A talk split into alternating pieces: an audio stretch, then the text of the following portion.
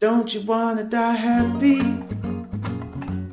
with a smile on your face? Wake up a laughing, cause you're free of all the things that would hold you from your ocean view. Life's a landscape, why don't you paint it your way? Don't you wanna live? All right, Jules. Hello there, Martin. Wapning. What happening? Oh, we just got back from Ubud. Another little trip down to Ubud to enjoy some delicious food and get a night away. Hmm. And ding, ding, ding, it's official. My 43 day detox is over And how did you celebrate? Hmm. with some alchemy banoffee pie, plant based banoffee pie, and chocolate ice cream, plant based chocolate ice cream, and toppings, all plant based toppings. and that was yesterday. Today, with my breakfast, an actual breakfast, also a plant based breakfast, I had plant based waffles. With Mm, coconut whip and caramel sauce, chocolate sauce, everything. so you dropped back in in slowly into the it was a a, a steady and calm reintegration.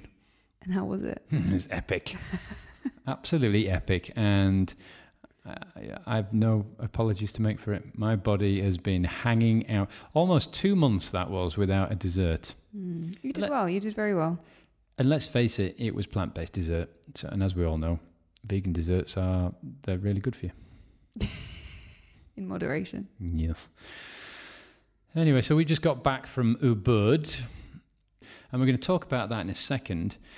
But before we do, I, I'm I'm conscious we've cracked out or about to crack out 12 episodes plus mm, I don't know eight or nine chinwags, and we are nearing the end of the year. We're actually nearing the end of the season. So I just wanted to thank our listeners. I'm going to do it again, but I want to thank our listeners and, and just to say, how are we doing? You know, let us know. We've had some incredible reviews on Apple Podcasts from from you people listening. So thank you, like gratitude in abundance. But any ideas you have, any thoughts you have, even if you just want to tell us we're really quite bad at podcasting.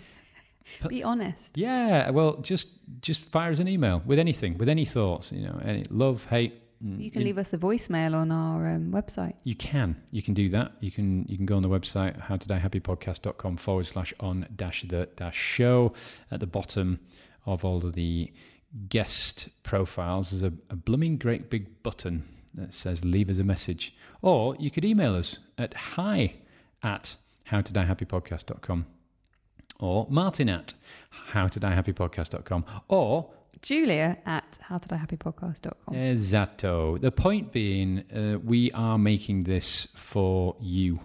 So please feel free to to let us know what you think. You know, how are we doing? So, who did we talk to in this special episode of How to Die Happy? We spoke to Peter McIntosh, who is the founder of the Pyramids of Chi in Ubud, Bali. And we also spoke to one of the gong masters, Jordan, who talked us through a lot of the instruments that he would use during a sound healing ceremony. So, unpack that from the beginning. What are the pyramids of Chi and what is sound healing? Well, the pyramids of Chi are actually, as they say, they are pyramids that have been built in the middle of the rice paddies in Ubud. And there's three pyramids, two of which are purpose built for sound healing ceremonies. And Peter and his wife Lynn, who are Australian, originally built the pyramids of Chi. I'm not going to spoil the whole story because Peter tells the entire story. And I suppose I must remember that before I came to Bali and started doing all manner of, of phenomenal alternative healing stuff, I had never heard of sound healing. I didn't know what I didn't even know what isochronics were or binaural beats.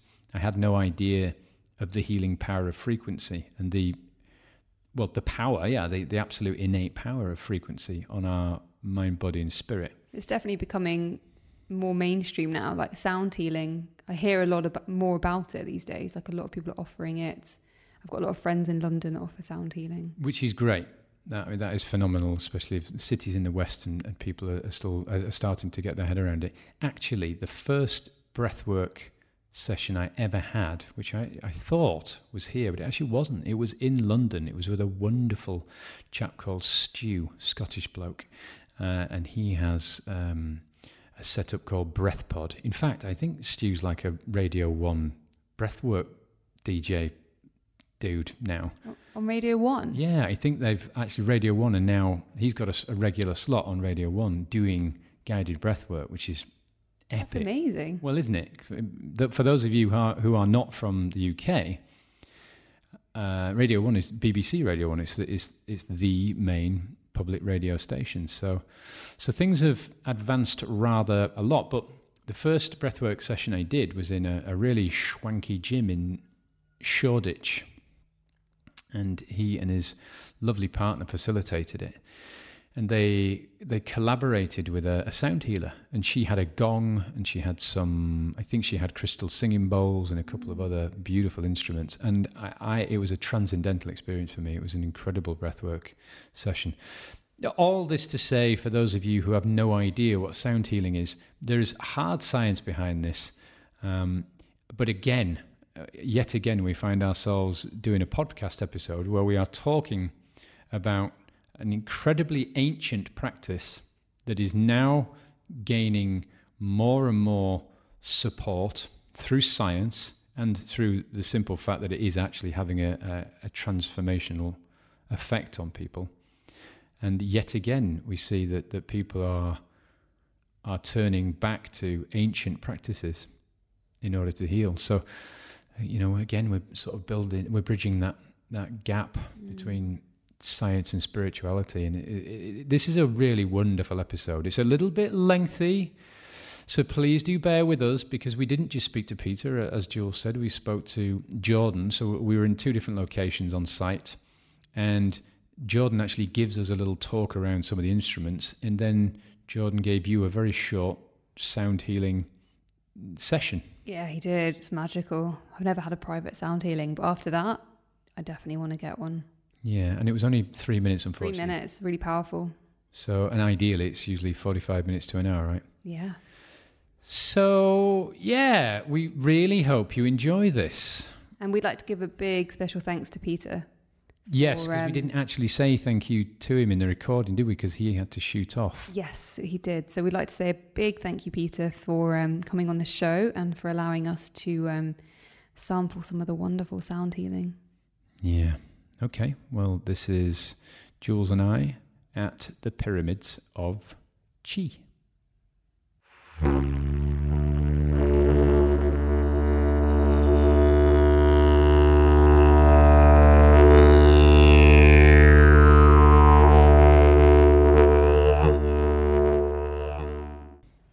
So, Peter, what did your neighbours say when you announced you were building two pyramids in a rice field? Well, we weren't really in contact with much of our neighbours then because we'd been living in America. But one of my sons nailed it. He's the number three son, big, tall, red-headed fella, six foot six, you know, and um, he's the only spiritual one in our family. And he said, "Dad, you've done some crazy shit in your life, but now we think you've really lost it." and now when he comes up here, um, he's fantastic. You know, he just he just loves the whole thing. He'll be sitting up there in the cafe doing a bit of drawing. He's a graphic artist and an artist, and he'll see someone sitting by themselves, and he'll wander over and start chatting to them and say, "Would you like a bit of a tour around the place? I can show you all around." Oh, do you work here? He said, "No, but my dad owns the place." Yeah, but now he's a convert. Yeah. So, as far as neighbours go, they kind of were a bit sceptical. I've, I've really got very, very few friends from the corporate uh, life that I had. Uh, they all think I've gone over to the other side.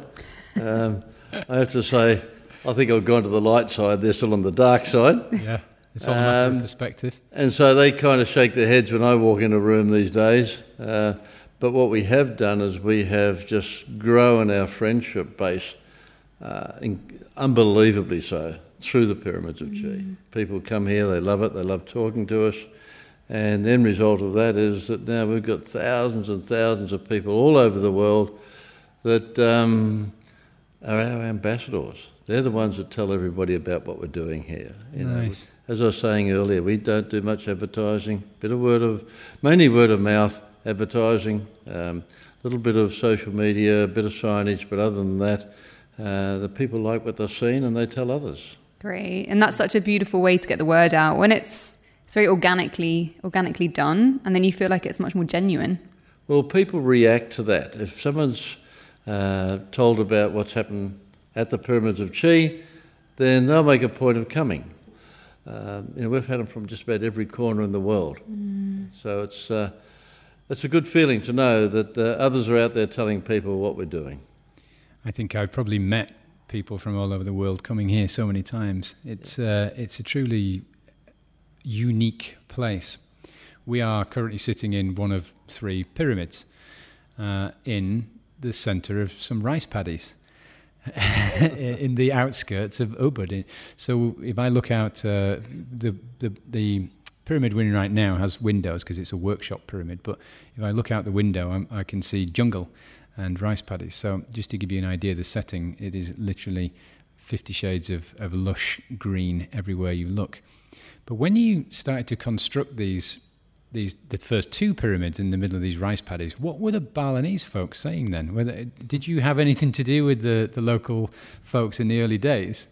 We did because um, we looked everywhere. I I, you've heard my story. I had a vision, and the vision was to uh, build two pyramids. And I got told a very strong message. You know, great believer in spirit, God, universe. I'm not religious, but I am a believer. And um, so we looked all over Ubud. Uh, my wife thought I was crazy suggesting we build pyramids in Bali. I mean, it's an unusual suggestion on a Sunday Well, I afternoon, it's isn't on it? me. You know, when I when I came in, I said, "Oh, darling, uh, darling," and you know, you, you, Julia, you know what? She's like, uh, yeah, what? yeah, exactly. You know, and I, and I told her I'd had this vision and had the words come through to me. So we decided, well, let's see if it's my imagination or not. Let's look around and see if we can find some land. We looked everywhere in Ubud. Two days before we're due to return back to Perth, uh, we happened to be walking on some land a little bit further the other side of the road here. No, it didn't feel right. Came for a wander across these rice fields here. As I stepped onto the rice field that we're now this pyramid sitting on, I got the goosebumps all the way up the back of my arms. And I turned around to Lynn, who was right behind me, and before I'd even opened my mouth, she said, I just got it too. By the time we'd made our way 300 metres, or if you're from America, 300 yards, down to the river, which is a, you know winding its way through rice fields, which are full of water, um, we just knew that that's where it was meant to be. But then the next hurdle was in talking to the man that had been showing us the other land. We said, "Okay, Nyoman, what about this land here? We really like it. We feel it's good." No, not available. Not available. The man that owns this land is one of the wealthiest men in the village. He won't. He won't uh, lease it out to you. He cannot buy land here. He can only lease it. And we said, well, will you ask him? And he said, no, no, no, waste of time, waste of time. Well, the one thing you get to know about Balinese is they cannot handle confrontation of any kind. So I raised my voice just a little bit and I said, Nyoman, please ask him. And he, and he said, "Oh, okay. Uh, that afternoon, we got a phone call back. Um, he would like to meet us.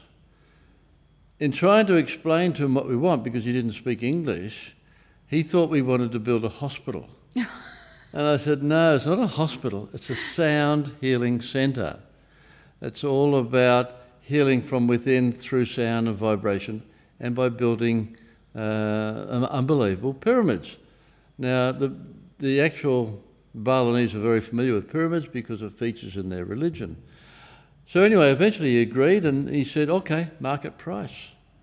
And we were astounded because normally, you know, when a, a Westerner goes to a, a local here and wants to, you know, do something with them financially, they up the price significantly.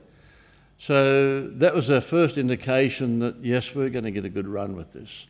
So it took a while for the locals to accept what we're doing here, but we used a lot of them for the construction You know, the women for carrying all the rocks and breaking them, the men for building the walls, you know, the retaining walls everywhere. And uh, very soon we became accepted. Just recently, as I was talking uh, about, I had an operation. Um, everybody in the village knows about it. Because now, when I go for a walk with the dogs in the morning, they all look at me, they point at their tummy, they rub their hands on it, and they, oh, still suck it. Everything good? Everything's okay now. Yeah, it's good. oh, good. Oh, bless. Proper village life. yeah. Yeah, but you're like the, the, the very unusual neighbours in the village because you have three pyramids in your and garden. uh, a bit weird, they think. I think they think. So, um, what what is Pyramids of Chi all about? As I just said, it's really about sound healing. When I got that message, I got told that we're building a sound healing centre. Seriously, I didn't know much about sound healing, but had a little sort of place down in Perth that we'd dabbled with, we'd played with it as more of a hobby centre than anything. But I kind of knew what was behind sound healing, and so I started, I threw myself right into the whole sound healing scene, right, to find out how it works and why it works. And then it came to me, why am I doing sound healing with pyramids? So I threw myself into the pyramid scene. And we really didn't fully, fully appreciate it until such time as we put the gongs in the pyramids. And then we realised that the resonance coming off those gongs, off the didgeridoos, off the drums, off the singing bowls, bouncing off the walls of the pyramids and back down onto our bodies, just how it worked. And that was, that was the aha moment where we finally realised why Spirit wanted us to build pyramids and then to install sound healing instruments within them. Because it really is a, uh, a phenomenon that even today I still don't fully appreciate or understand. But although we're writing our book on, on the whole story at the moment, um, to be actually able to definitely confirm exactly what it is, that's another question. But what we do know is it works. And I've got a, um, a book full of stories. I call them the healing stories. And often when people come out of the pyramids, I ask them, you know, did anything really happen to you while you're in there? Well, I suppose what you're saying is that there's, there's still a great deal of mystery around resonance and pyramids. There sure is. I mean, what actually happens is these vibrations, these frequencies, um, when we play them, you might be laying in front of the gong, or you could be laying on the outside of the uh, the area within the pyramid, and these sounds are bouncing off the walls. And bear in mind, they're all facing inwards. Uh, those sounds tend to work up through what we call our chakra centres. The chakra centres being the seven key energy centres within our body. And you mentioned at the beginning about the green lush fields. Well, you can see from the banner behind us here that the heart chakra is green. And so everything we do here, we believe, comes from the heart. And so as these sounds, these frequencies, these vibrations are um, uh, striking the human body and they're working up through the chakras, they'll often perform what is known as a balancing, a chakra balancing. Um, the Chinese kind of describe it like a like a spinning top, like a like a CD that's spinning and it's and it's not quite flat. It's uh, like the old record that would get a bit of a warp in it. And so what happens is as these vibrations work through that chakra, it settles it down, it rebalances it. And many people, when they're suffering from something, emotional one is the biggest, but it could be mental, it could be physical. That's your chakra. That's their reaction.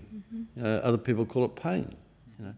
And so what it does, it settles it down and overcomes that, uh, that imbalance. And by overcoming that imbalance, then people have a healing effect. Now, some of it could be short lived, some of it could be forever.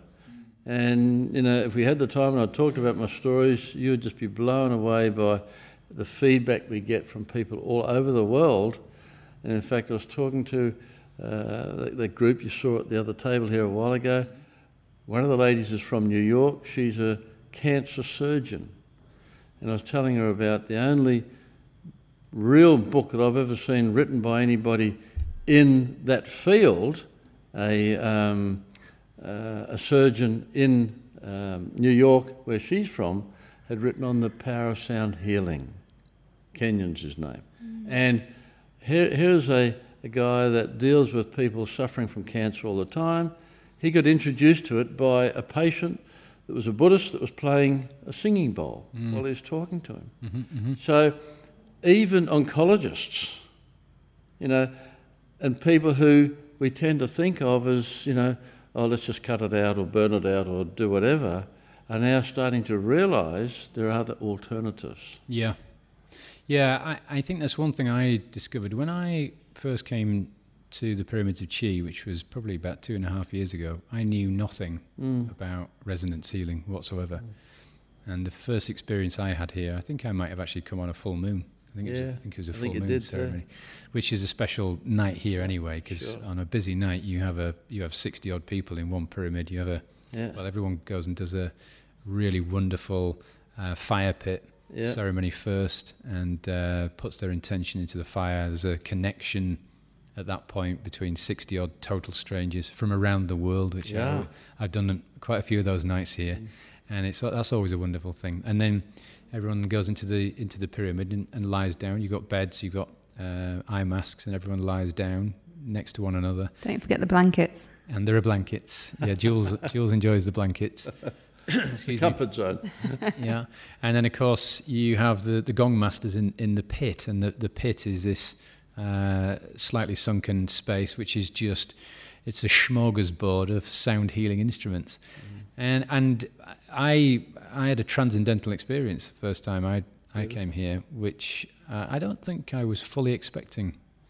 And so I, I, I really dove deep into sound healing frequency and started to, to learn a lot more about it and learn about the, the subatomic effects of, of resonance. And of course, at a subatomic level, we are vibration, aren't we? If you go right past the water and right past everything else, we are vibration. 100% vibration. And it, and actually, and there's lots of physics to support this. It's just that I think so many, so few people are aware of it. Perhaps because it's physics, and you know that's complex, and you know we don't really kind of want to get involved with that. I don't know, or, or because we're so we feel so safe with allopathic medicine, perhaps. Well, it's the conditioning. Yeah. You turn on the television and it's all about what medicine you should be taking or what vaccination you should be having or whatever. And the majority of the people in the world have been conditioned over the last 50, 100 years to turn to their doctor for a solution. Um, now we're seeing a change, a big change, you know, and been forecast for a long time it's going to start happening. And so people are realizing now that um, sound healing, many people are now experiencing the healing power of sound. And whether it's physical, and we've had lots of people who've had physical reactions. The guy at that table I was just talking about a moment ago, he said, I was laying down, and he said, and for the first 10, 15 minutes, all my hands and feet were tingling. I said, that's typical. That is a typical reaction, you know. Uh, and so, so many people have had those physical reactions which can go all the way through to, you know, almost out of body experiences. Emotional, a big one. Many people break into tears, uh, get quite emotional in there, and all our gong masters are all trained on how to look after somebody who is, you know, really having a, um, a big letting go, you know, uh, of whatever it is that they've been holding on to for maybe years in some cases, you know. Um, and then, of course, the other one is really a mental issue that um, is not from the heart, it's mental. People that are just they're so overwhelmed by the stresses of what's in their lives at the moment. It could be daily, it could be relationships, it could be survival, it could be anything.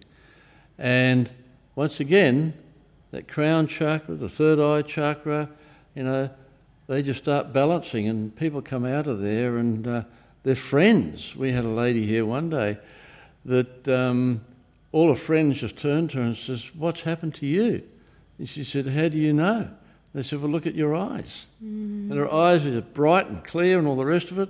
before she went in, the friends were saying it looked like she had cataracts. You know, so so many people can have the most amazing uh, healings and reactions from sound, and of course the pyramids themselves have their own special energy. That's why pyramids all over the world. I know this is probably one of your questions. I'm probably jumping ahead here. You jump ahead. you go. You know, all pyramids around the world are built to what we know of as sacred geometry. Mm-hmm. Right? They have the angle at the base. They have one wall that's always aligned directly true north, right? Not magnetic, but true north. And if you build them according to sacred geometry, and all three here are exactly that way, even the, the, the frames we've got around the property are all aligned, then you, can, you don't have to have something as complex as what we've got. You can build one out of copper piping and sit inside it, mm. and you'll still get the same reaction if you've got that alignment and the angle of the of the actual sides of the pyramid. Yeah. And what we've uh, discovered in time and time again is that whoever built the pyramids, we don't know. We, we're thinking it's certainly well beyond 10,000 years ago. Whoever constructed them knew what they're doing because they're not just in Egypt or Mexico. They're on every continent. They're under every ocean. There, you know, I've, I've, I've met people that have swum down to the pyramids off the coast of Japan. You know, people that have worked um, on excavating pyramids in, um, uh, was it Slovenia? Or, yeah, yeah, yeah. that area there, you know. Um, they just, people know that pyramids have special, special powers. And whoever came up with the idea of building pyramids all over the globe knew what they're doing because you know they got that aligned with Orion's belt. Uh, they got um, something so so special. And although there's two types of pyramids, there's the ones which we see here, which has got the pointy at the top, and then there's the ones that you get in China and uh, Central America that's got the flat topped. They're all served for a purpose. You know, history tries to tell us it's to do with religion and all sorts of things. Um, I firmly believe, as do many, many uh, people and well known writers, they're all about energy. Mm-hmm. All about energy. There's lots of photos taken of the energy rising from the pyramid at night time, particularly.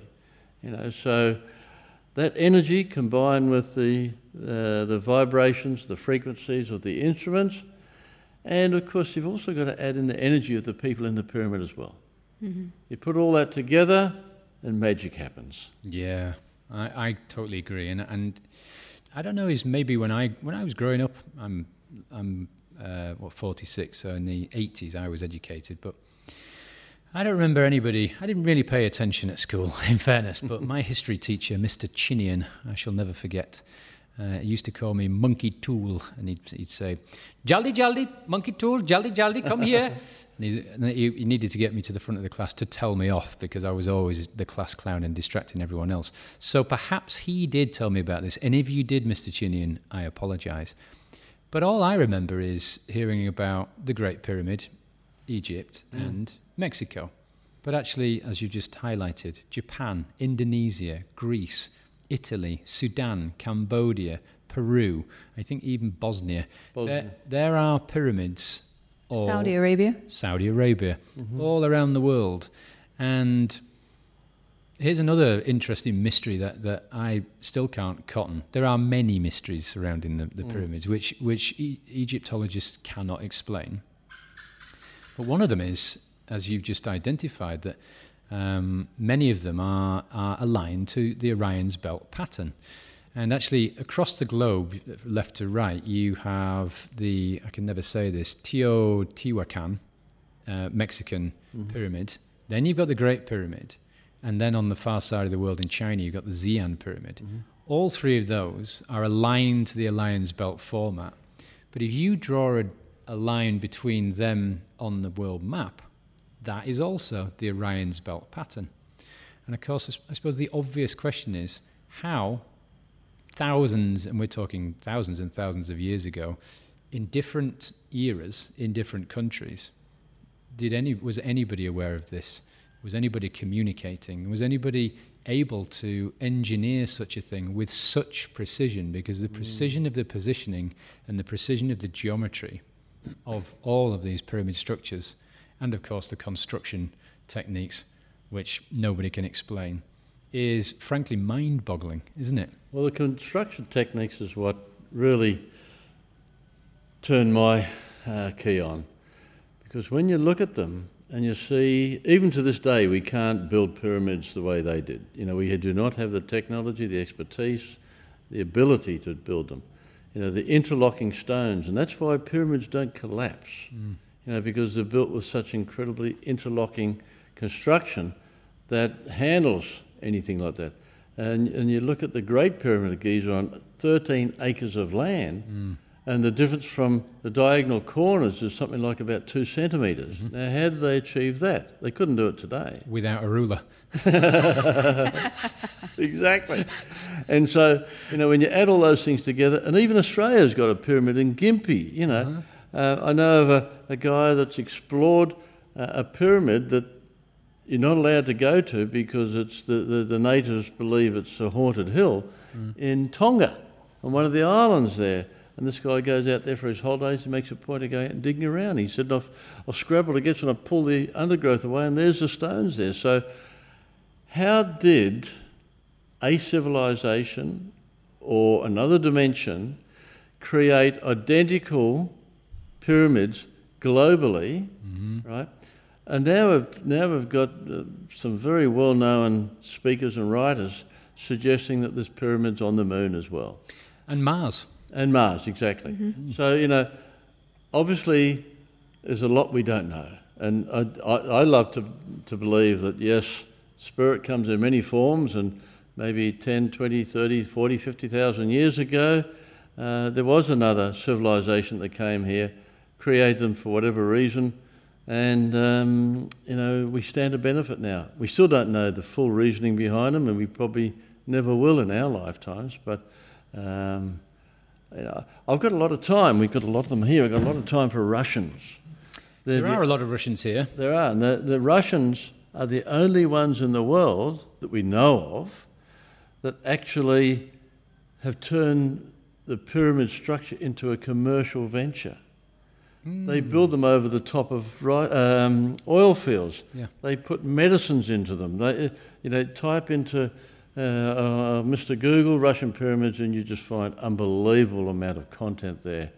So they've recognised that it's, it's a scientific phenomenon, mm-hmm. the actual shape of a pyramid as well. Yeah. So, you know, when we add all these factors together, what have we got? We've got something that's really, really different. Yeah. Well, you you have what we would call magic, but actually, what slowly but surely scientists are, are managing to prove is science. Mm. Because ultimately, uh, one thing that we can't deny about the pyramids is that they are absolutely based on geometry and maths. Mm. And what is maths? Well, maths is the language of the universe. Mm. Man did not invent mathematics, man discovered it, man tripped over it. Mathematics is everywhere we look. It's in the mm. flowers in the garden outside. It's in the raindrops. It's in the snowflakes. Um, so my personal view is that the, the, there is a good chance that the, notwithstanding the fact that the pyramids were, I think, generators, uh, sorry, healing centers.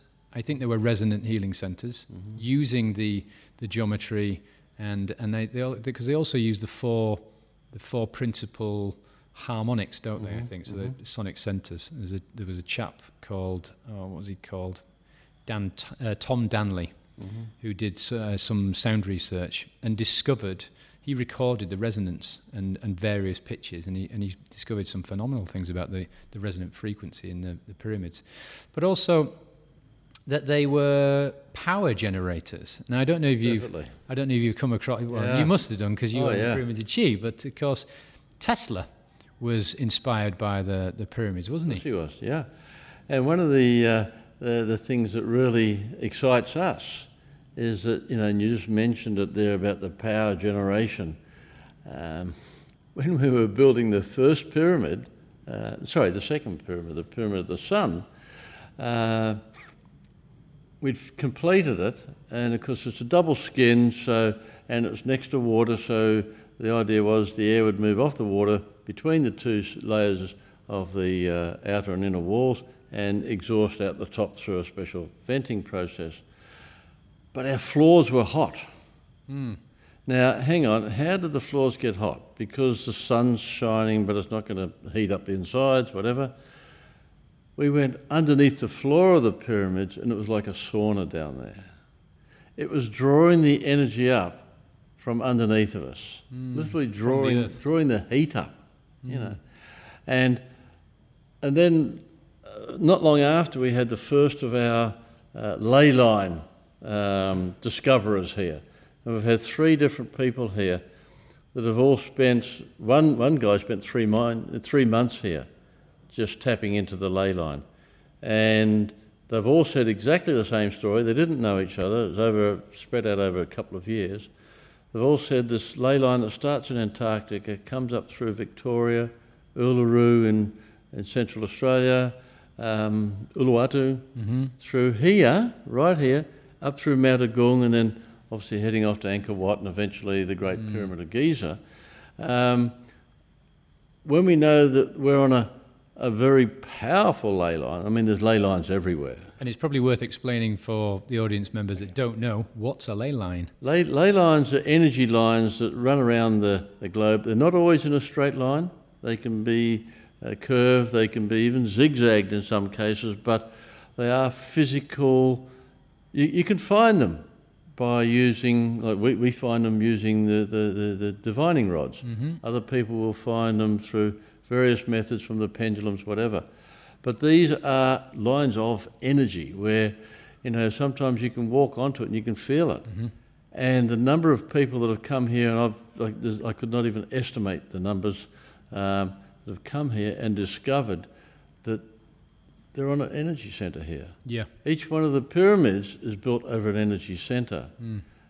In the centre of our, uh, our main building there, the cafe there, we have our energy vortex where we've got that pillar with all the carvings on it.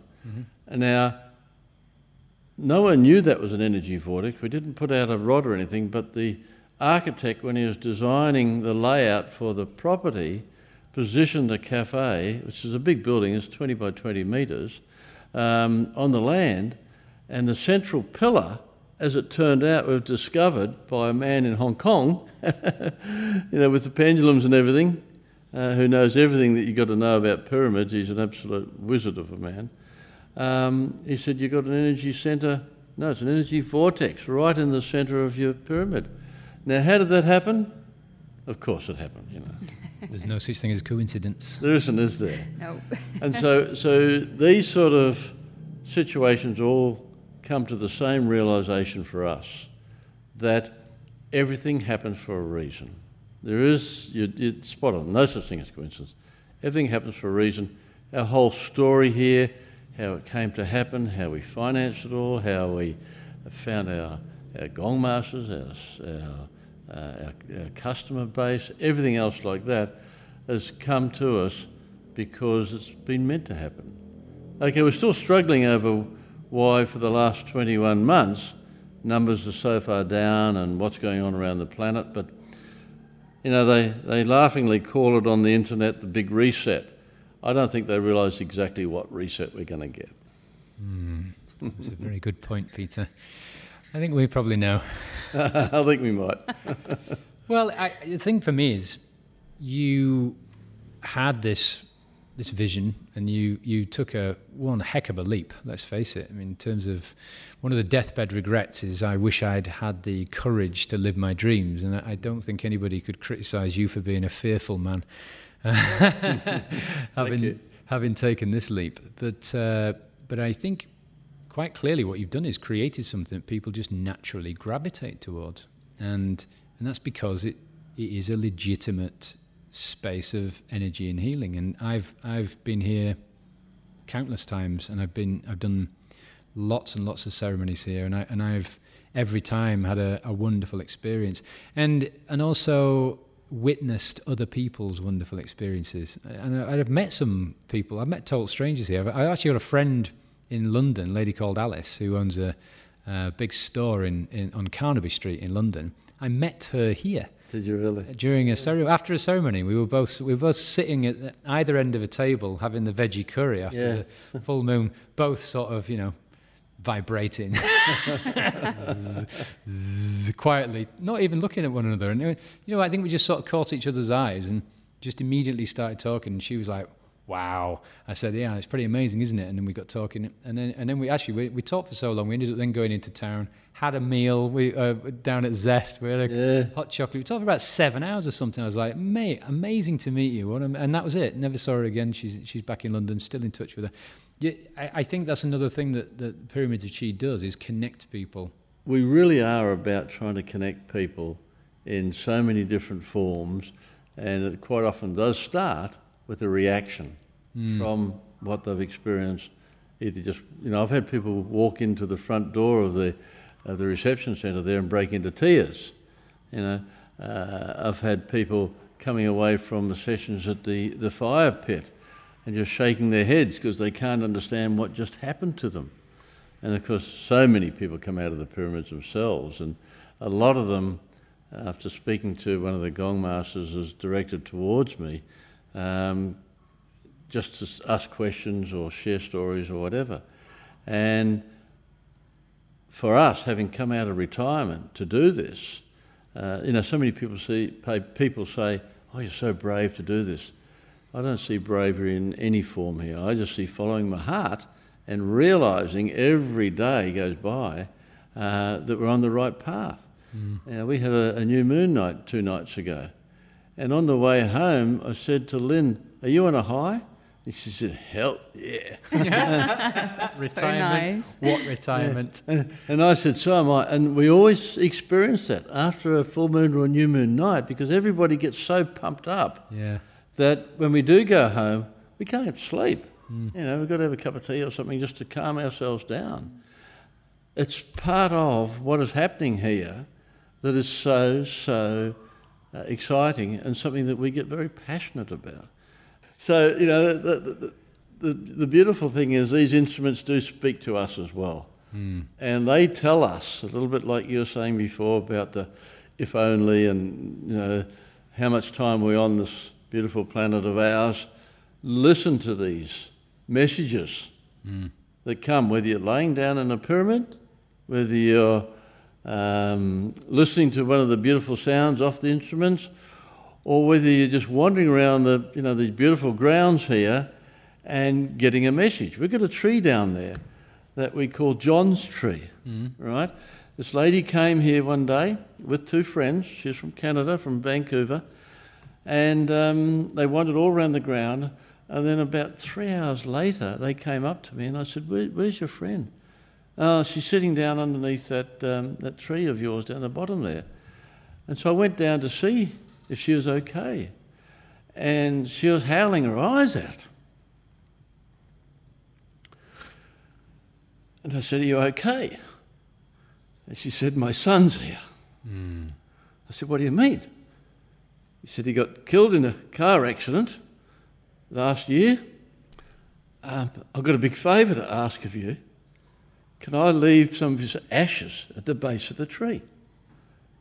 I get overcome with emotion like I am now in telling the story. It's a beautiful story. And she's um, beautiful big hug afterwards. And every now and then we'll exchange an email. How, how's John's tree? I'll send her a photo. He's twice the size of when you came here. Um, one day I was here and we were going through what you do in any business, ups and downs in, you know, how much money have we got now and how much do we need to finish this off or to buy that or whatever. And it was a, we're going through a tough time. So it was early in the morning, seven o'clock one morning. So I thought, I'll wander down and I'll have a talk to John. Hmm. and so I'm sitting on the chairs and I'm just sort of meditating with John. And he was a financial advisor in his life. No way. Yeah. Okay. And a very successful one, apparently, according to his mum. Anyway, so I said, John, I don't know, mate, is this going to all work? This is very early in the day. Is this all going to work? I mean, we got a couple of million dollars sitting here, you know. Um, we got things we need to, you know, spend money on, do this, do that. We need to get a courtesy van. We need, that, but I haven't got the cash for that right now. And the message I got back was just look for the signs. Oh, that's a cop out.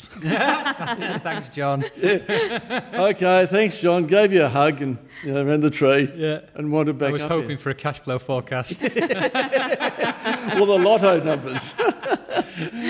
so anyway, I'm walking back up this path, and I kid you not, I kid you not, there's a fresh 50,000 rupee note lying in the middle of the path the sign. that I could not have missed walking down there. Uh-huh. Nobody else on site. This is 7:30 in the morning. Nobody else on site. I've still got that 50,000 note. I have it tucked under my monitor. Hmm. You know.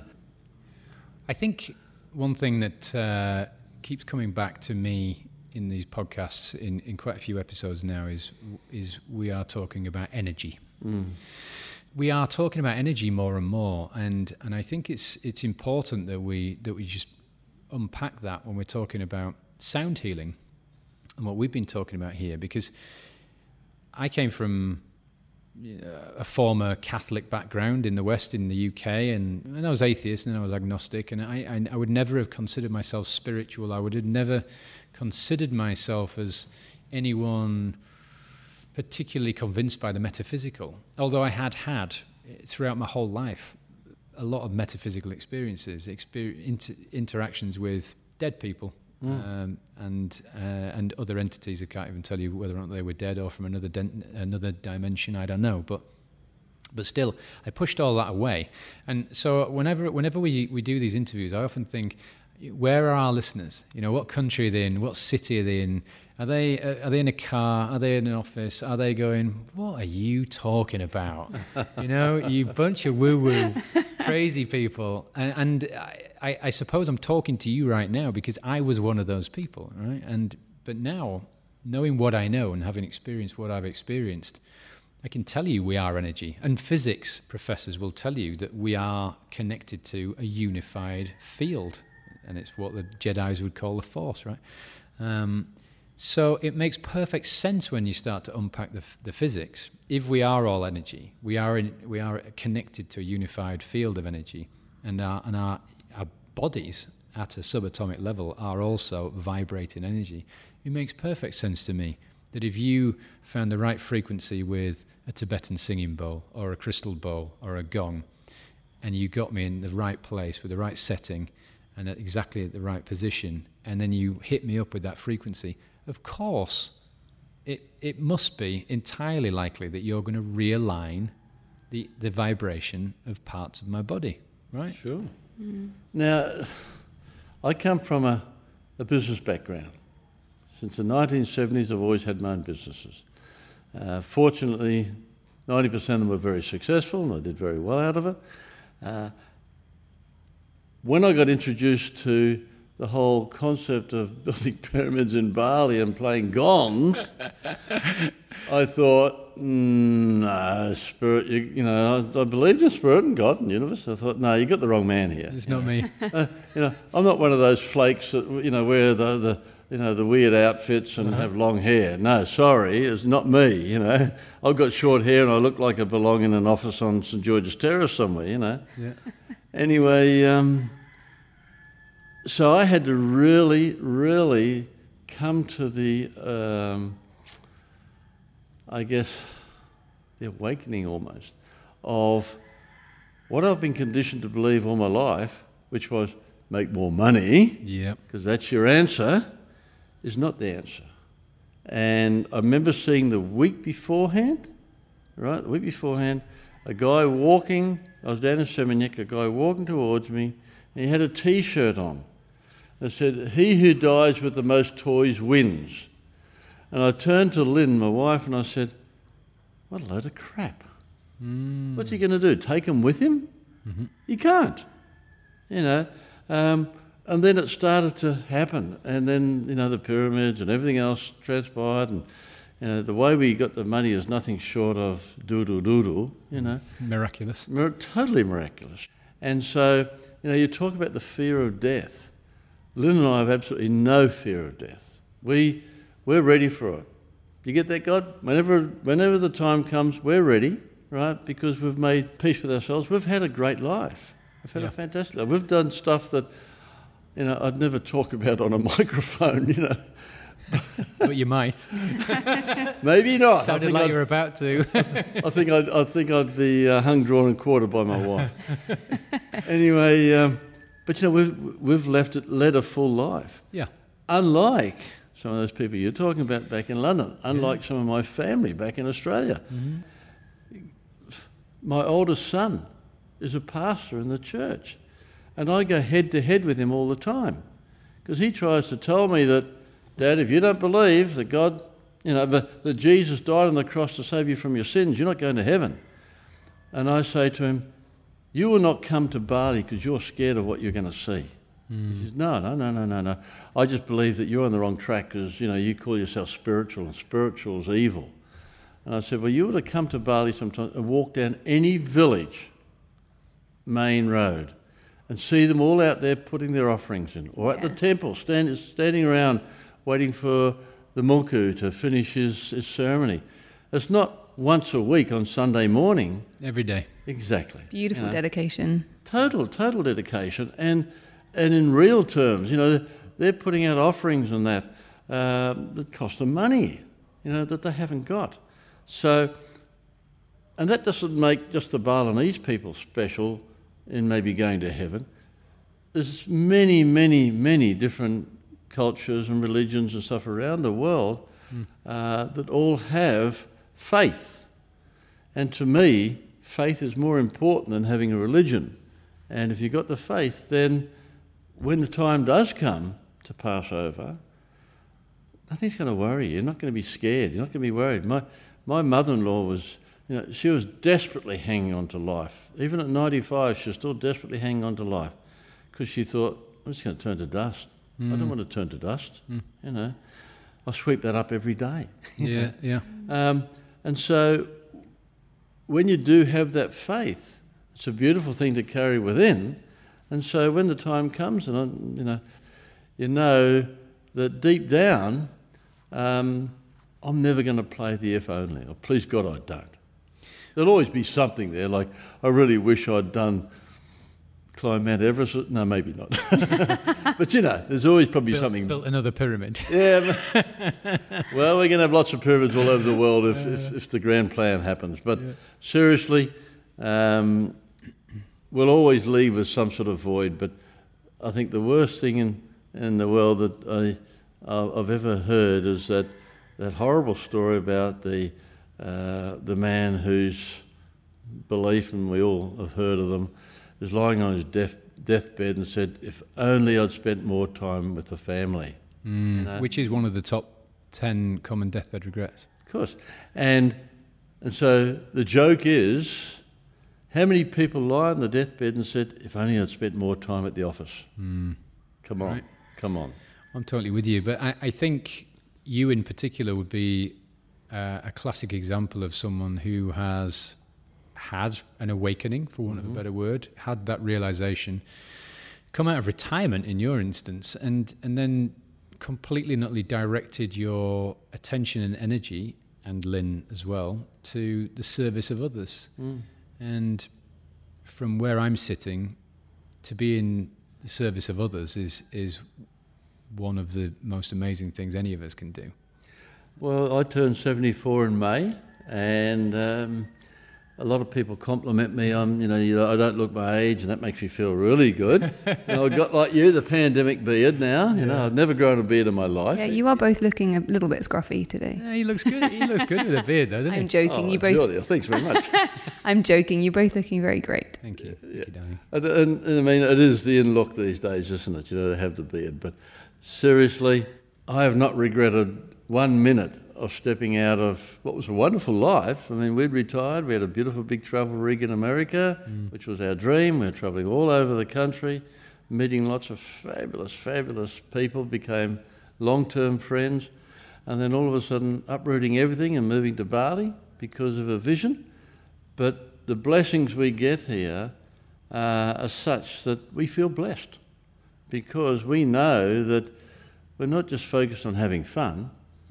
We're not focused on what we used to be on how to make more money so we can have a bigger property or another BMW or whatever.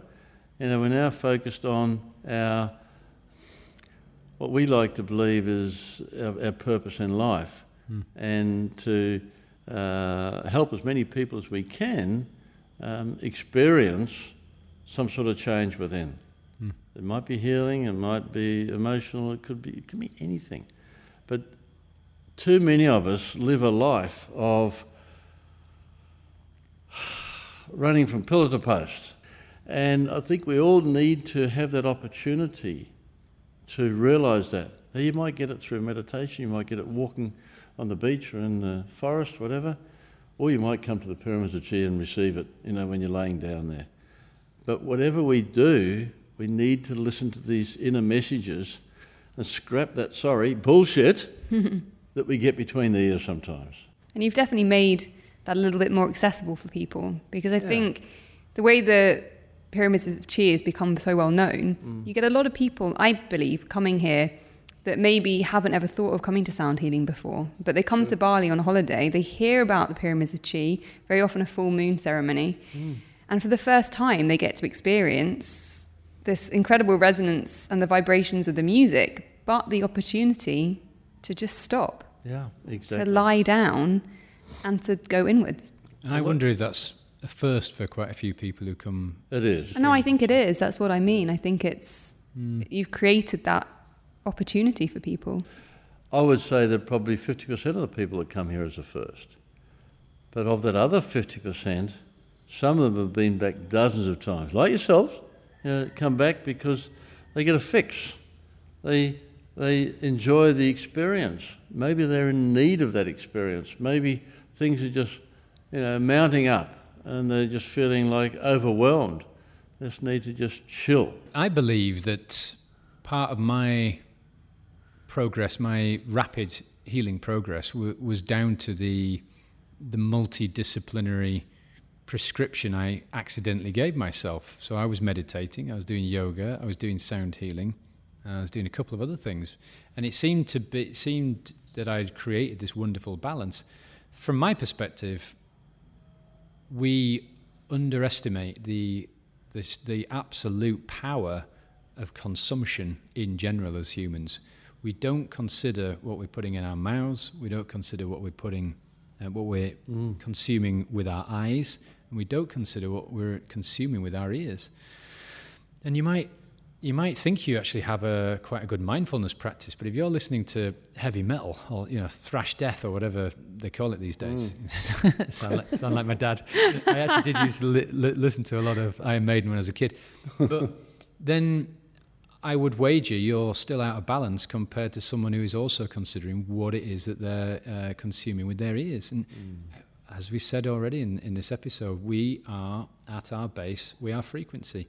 So if we are listening to something that's the wrong frequency, then we are we are maintaining misaligned energy centers. Perfect, yeah. as opposed to okay I, I, need to do some work on my energy center in my head. Well that's 432 hertz. There's, a, there's hmm. science behind this. I need to i need to do some work around opening my heart. Or of course the organs around my heart. That's 528 hertz. Again science. So and these are the things that people don't know about they've just got no no clue about and well i hope well, that's part and parcel of why we're doing this episode because I, I'd love for this conversation just to at least open people's minds a little bit to to consider the importance of sound and resonance and and how it affects us. And of course, if you really do think about it, we all know how music or a sound, sound of the birds, mm. sound of a singing bowl, Sure. the sound of a gong, uh, how they can absolutely change our, our mood and our, of course, our energy levels. There's no coincidence that we feel upbeat or we feel relaxed or we feel down. You know, our, our energy levels are completely and utterly intrinsically linked with the frequencies that we're being exposed to. Sure. And, and the great thing I think about coming to the sound healings is it doesn't, it doesn't matter if you don't know whether it's my heart that needs a bit of adjustment or whether it's my sacral chakra. When you come into the sound healing, the different resonances, the different vibrations are going to resonate with you and what you need in that moment. Yeah, and of course, with that in mind, everyone that comes here gets uh, what we would call in the UK like a full service. you know, with your car. What an MOT. An MOT, they would call it in, in, in England. I don't know what they call it in Australia. Of course, MOT is my are my initials as well. But um, and I, and I suppose I, I have described coming to the Pyramids of Chi as having a, a full service and MOT of my chakras. Well, and I love that one. Um, we have people coming back here time and again, like I said earlier, uh, looking for that re, recharge, um, clearing some emotional issues, um, getting rid of stress, whatever. And who knows what instrument it is that is actually clicking for them in the pyramid. It could be the energy of the whole place. It Could be the energy of what's coming up from the floor. It could be the energy of the people in there, uh, or just the pure energy of pyramids themselves. What we have found is that we predominantly play at least half of the of any of our sessions with the gongs. After the human voice, the gong is the most powerful uh, instrument. It's got the widest range of frequencies and tones on the body and works right through it. Um, believe it or not, the didgeridoo's also up there with it, uh, singing bowls. And now a lot of our, our gong players are also very good singers or chanting uh, expertise, you know. And mixing all that together can create quite a recipe for healing. So, different instruments have different responses, and I guess that's what we're attuned to. I mean, you, you might have a bit of an affiliation with Iron Maiden. Me, I'm country and western, or Yeah. rock and roll. But that's our age, wasn't Uh-huh. it? you know? Well, I'm country and western now too. So, yeah, my my, uh, my musical interests have, have, have followed the winds of change. It's safe to say. For anyone interested in finding out a little bit more about the pyramids of Chi, obviously you can Google it, but also if you go on our website, howtodiehappypodcast.com forward slash on dash the dash show, you'll find uh, a, a picture of the handsome Peter with his wonderful wife Lynn down there. Click on that and you can get on the Pyramids of Chi site. Well, all this talk of sound healing instruments has made me want to go into a pyramid and um, and check them out. So should we do that? Let's go and do it, eh? Yeah, yes, Okay. please. Thanks, guys.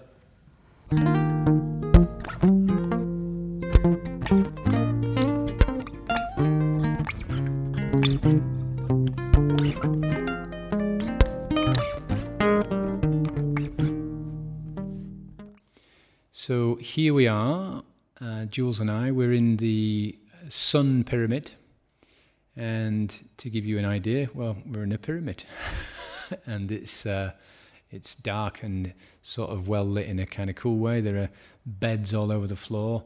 There are instruments everywhere, but in, in the center of the pyramid is is the the pit, which has three large gong frames, four large gong frames, and all the indigenous instruments you could possibly fantasize about. And standing in the in the gong pit is Jordan, who is a gong master at Pyramids of Chi. So we're going to have a quick chat with Jordan. Okay, Jordan, Hello. how does sound healing work? So, uh, the way that I have come to understand it from learning from my uncle David Rotherham, uh, it's a combination of activating the body's own natural processes. So, you've got certain instruments like the gong, the didge make infrasonic and ultrasonic sounds. These can stimulate the body's own latent abilities, you know, simple functions like osteogenesis, organ function, these kind of things are supported by it. But they, another huge part of it does kind of sit in that world of transpersonal psychology, where by entering lowered brainwave states and the, the theta, the delta state, kind of entering into the, you know, the subconscious or the dream world, you can really achieve a lot of powerful work from there. You know, there's elements of emotion from previous existing experiences that get stuck in there, old memories, old things like that. And uh, my understanding is that a lot of the the sicknesses that we do find, a lot of them can be addressed through addressing the emotions behind it, the thoughts, the feelings, what's trapped in the body, as well as in the back of the mind. So yeah, by bringing into that lowered, altered state, we can declutter that inside world, that that gunk that gets all built up in there, you know. That's a good way of putting it. Decluttering. Uh, yeah, it, it's shifting energy, isn't it? And it, it's and as you say, you get you when we're in a certain state, when we're in theta, for example, then we switch off ego hmm. and enable ourselves to do things that we couldn't ordinarily do when when ego is in in control. Hmm. So then we can start to work on on shifting or unblocking energy. Yeah, you know, by getting the active, conscious, thinky, thinky part of the brain out of the way, so that the deeper us, that that uh, you know, in my in my opinion, the more true us can do what it needs to do without us getting in the way of it. Sure. So it's a lot of surrender and trust, you know. Yeah, that makes sense. So, how did you discover sound healing, and what made you want to become a sound healer? So I didn't particularly want to do it. I just sort of it just sort of happened. Um, going through a process of some real real dark dark mental health days, transitioning from a military lifestyle where you know I'm just not the kind of person suited for it. And, um, I, I kind of turned to drink, but then I met a friend who introduced me to some more organic kind of approaches to altered states, and then that kind of shifted my line of thinking to be open to meeting my uncle. Yeah, he at the time was the boyfriend of a friend of mine, and he asked me, you know, has anyone ever played the didge into your chest? And I said, no. I mean, I'm familiar with the instrument, but uh, never had it, that kind of experience with it. So he got me to hold the didge about, uh, yay, um, maybe like an inch or inch and a half from my chest, and he just unloaded into into my chest. Uh, the sensation was like every cell being pulled apart and put back together in the most incredible way. Didn't really know what it was about it, just went, I want that. Uh, and then I don't really, haven't really made things happen. Coming here wasn't a choice as far as going, I want to go to Bali. It was saying yes through a dude who needed me to come in, wanted someone to do sessions. But um, yeah, it's sort of, I, I love it. It's like playing, it's like dancing with, with friends, and it seems to really help for other people as well, which is beautiful. What is your go to healing instrument? What resonates with you the most? Uh, so for me, that's definitely, uh, I'm going to say the didge. Um, so the didgeridoo, the yidaki, or the Brudea Mundu, as the people in my part of Australia call it, the Kombumerri people. Um, followed very closely by, by drum and voice. Uh, the, these three instruments are, in my opinion, some of the most powerful.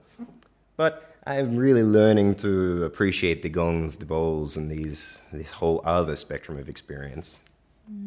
Nice. I suppose the drum really kind of taps into our innate kind of bodily wisdom.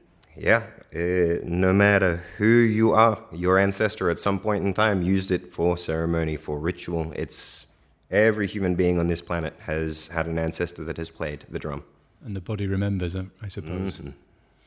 So you have uh, a lot of instruments here. What different kind of sound healing sessions are there? So it definitely comes down to the facilitator. Different people have different lineages and backgrounds.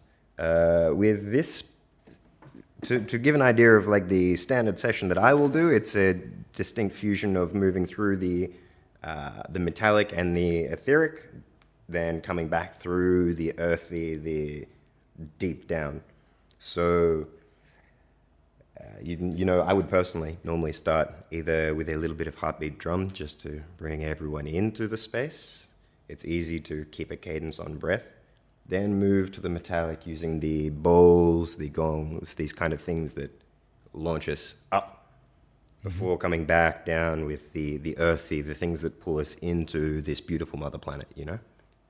Nice. And then, so do you tend to find that you're kind of riffing it a little bit with, depending on, on who you're working with? I like to think myself a man of, of half in the scientific and half in what my father would call the woo woo. But uh, a big part of that tends to fall into what I don't really have like rational words to describe. There's a, a default flow that I will work with, but if there's a little voice that whispers in my left ear, do this, it doesn't matter what else I'm doing, that's what I do. If that little voice chimes in and goes, this. Um, for the dig, for the drum, and specifically for the song that goes with the drum, that's definitely a much more dynamic thing because one rhythm doesn't work for everyone.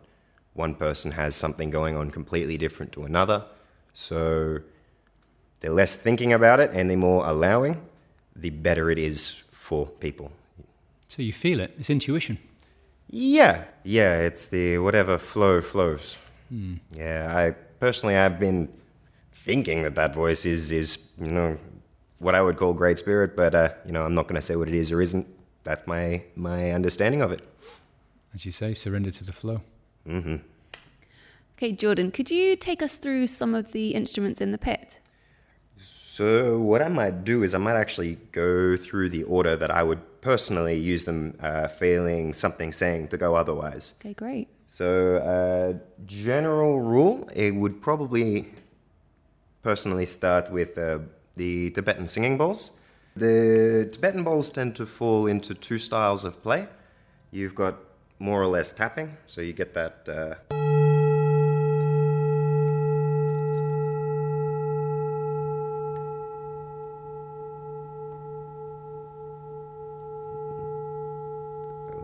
the bowls, as a general rule, most people actually know them more from the rubbing style, which tends to give you a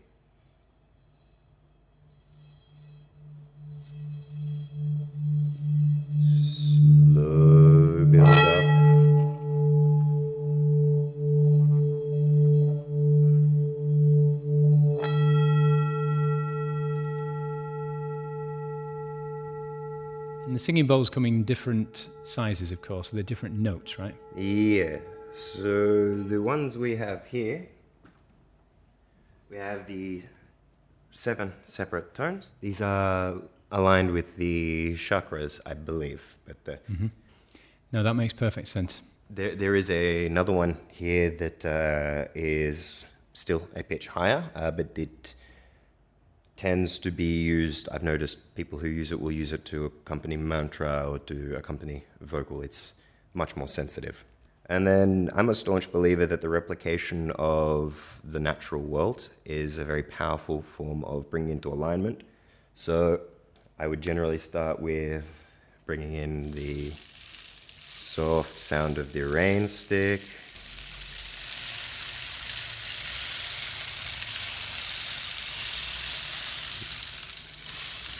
Because this tends to bring a very refreshing, washing kind of sensation. And that would be coupled with a thunderbox, which is a funny thing that is easy to play badly, but it. Uh,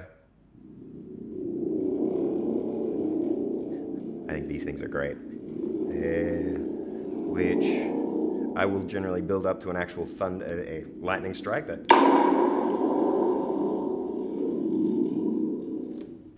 And the Didge would be the next thing, but uh, I would actually do windy didge while the rain and the thunder are happening, because if you play the didge starting with just your breath, no vibration, you get uh,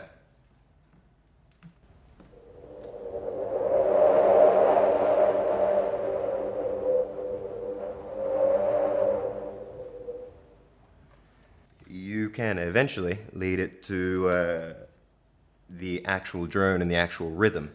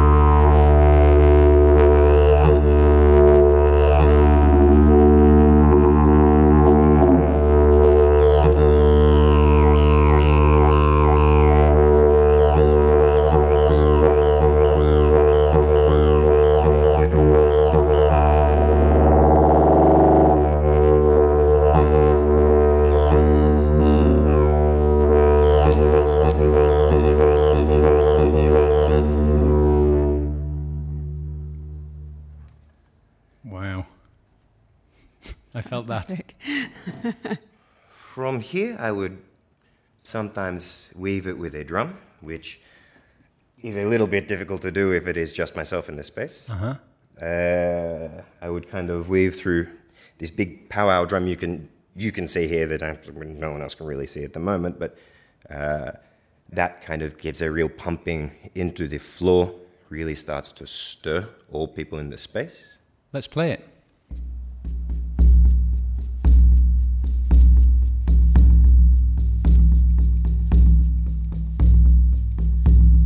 This one, we can actually move through the space, going to individual people and follow the rhythm that needs to come through for them.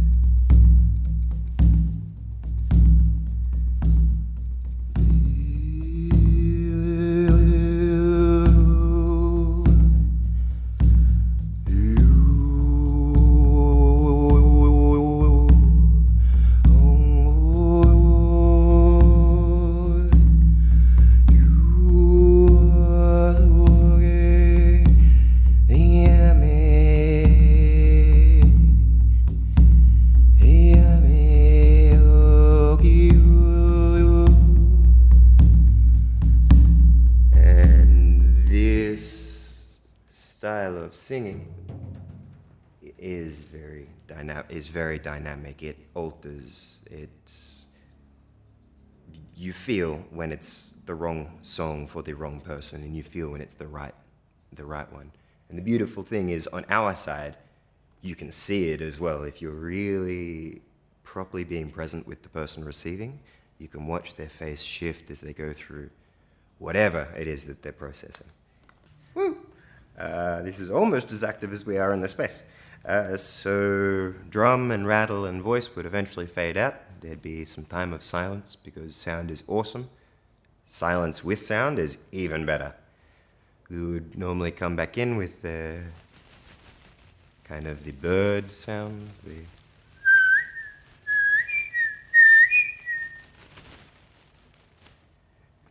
which is just a feather duster. I love it. Household cleaning supplies. For cleaning this space. Ancient indigenous It's yeah, it's great. instrument. We would come to flute, and then after flute would be our actual guided, hey, come back, feel the body. But uh, the flute that I personally use is a Native American flute. It's uh, my, I understand it as the love flute. I don't know if that's actually what it's called, but that's what I was told it is called. But it's uh, like so.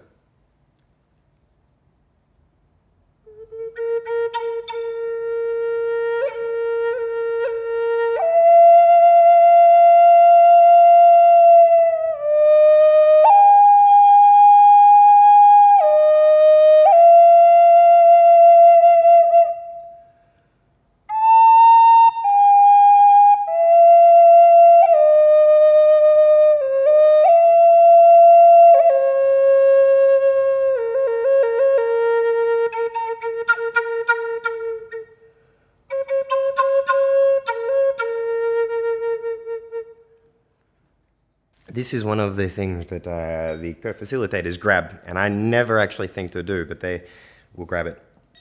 It's the uh, koshi chime. It's a beautiful style of wind chime that uh,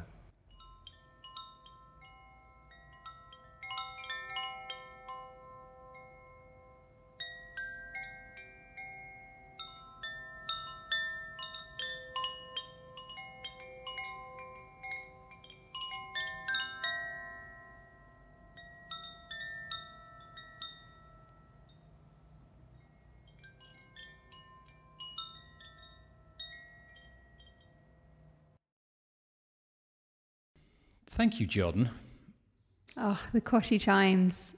They have to be one of my favourites. I always get this image of lying under a tree, just uh, watching the leaves move in the breeze. They are truly magical. It's worth pointing out that there are significantly more instruments around the pit, uh, including several gongs and more singing bowls. But uh, obviously, as much as we would have loved to just sit around listening to Jordan playing these things all day, it might not be uh, quite as interesting for our listeners. Did you have a favourite out of that selection that Jordan played? Well, I, as much as he admittedly didn't actually play it all that well, sorry, Jordan, um, my favourites are the singing bowls. The singing bowls always do something for me. Yeah, they're very ethereal. They always make me drift off as it come out of my body and my body starts to disappear. Yeah, absolutely. But in fairness to Jordan, when he demonstrated that, traditionally you would obviously continue to rub the bowl, whereas he did a, a super fast demonstration. So it's singing bowls for me. I love the koshi chimes, Yeah. and uh, yeah, I think the gong does something. Yeah, it certainly does something for me. Yeah. Um, the didgeridoo, though, man. Wow, I'm looking forward to watching the effect that the didgeridoo has on you. Yeah, I've not had a lot of work with the didgeridoo, and it's um, a very, very deep sound, very um, deep resonance. It is. So, next, we're just going to spend a couple of minutes with you lying on one of these beds, and Jordan is, is going to do a, a highly immersive sound healing session for you. Traditionally, of course, it would be an hour, but we're going to condense it to a couple of minutes. So, are you ready for your sound healing, Jules? I am very ready. You don't have to ask me twice to lie down for sound healing. Alrighty then. Well, for those of you listening at home, might I suggest you take a moment to really immerse yourself in this? So, if you can, put some headphones on, lie down, breathe, listen to it, or get yourself close to your speakers. Let's do this.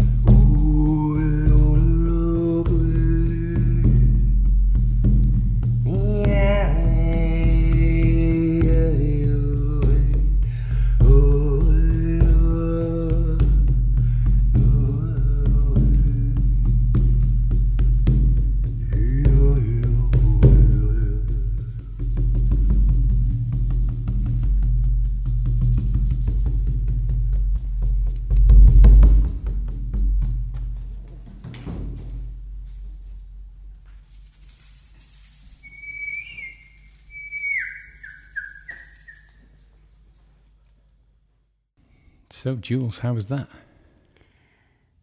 blissful. Yeah, I feel like I've just had a.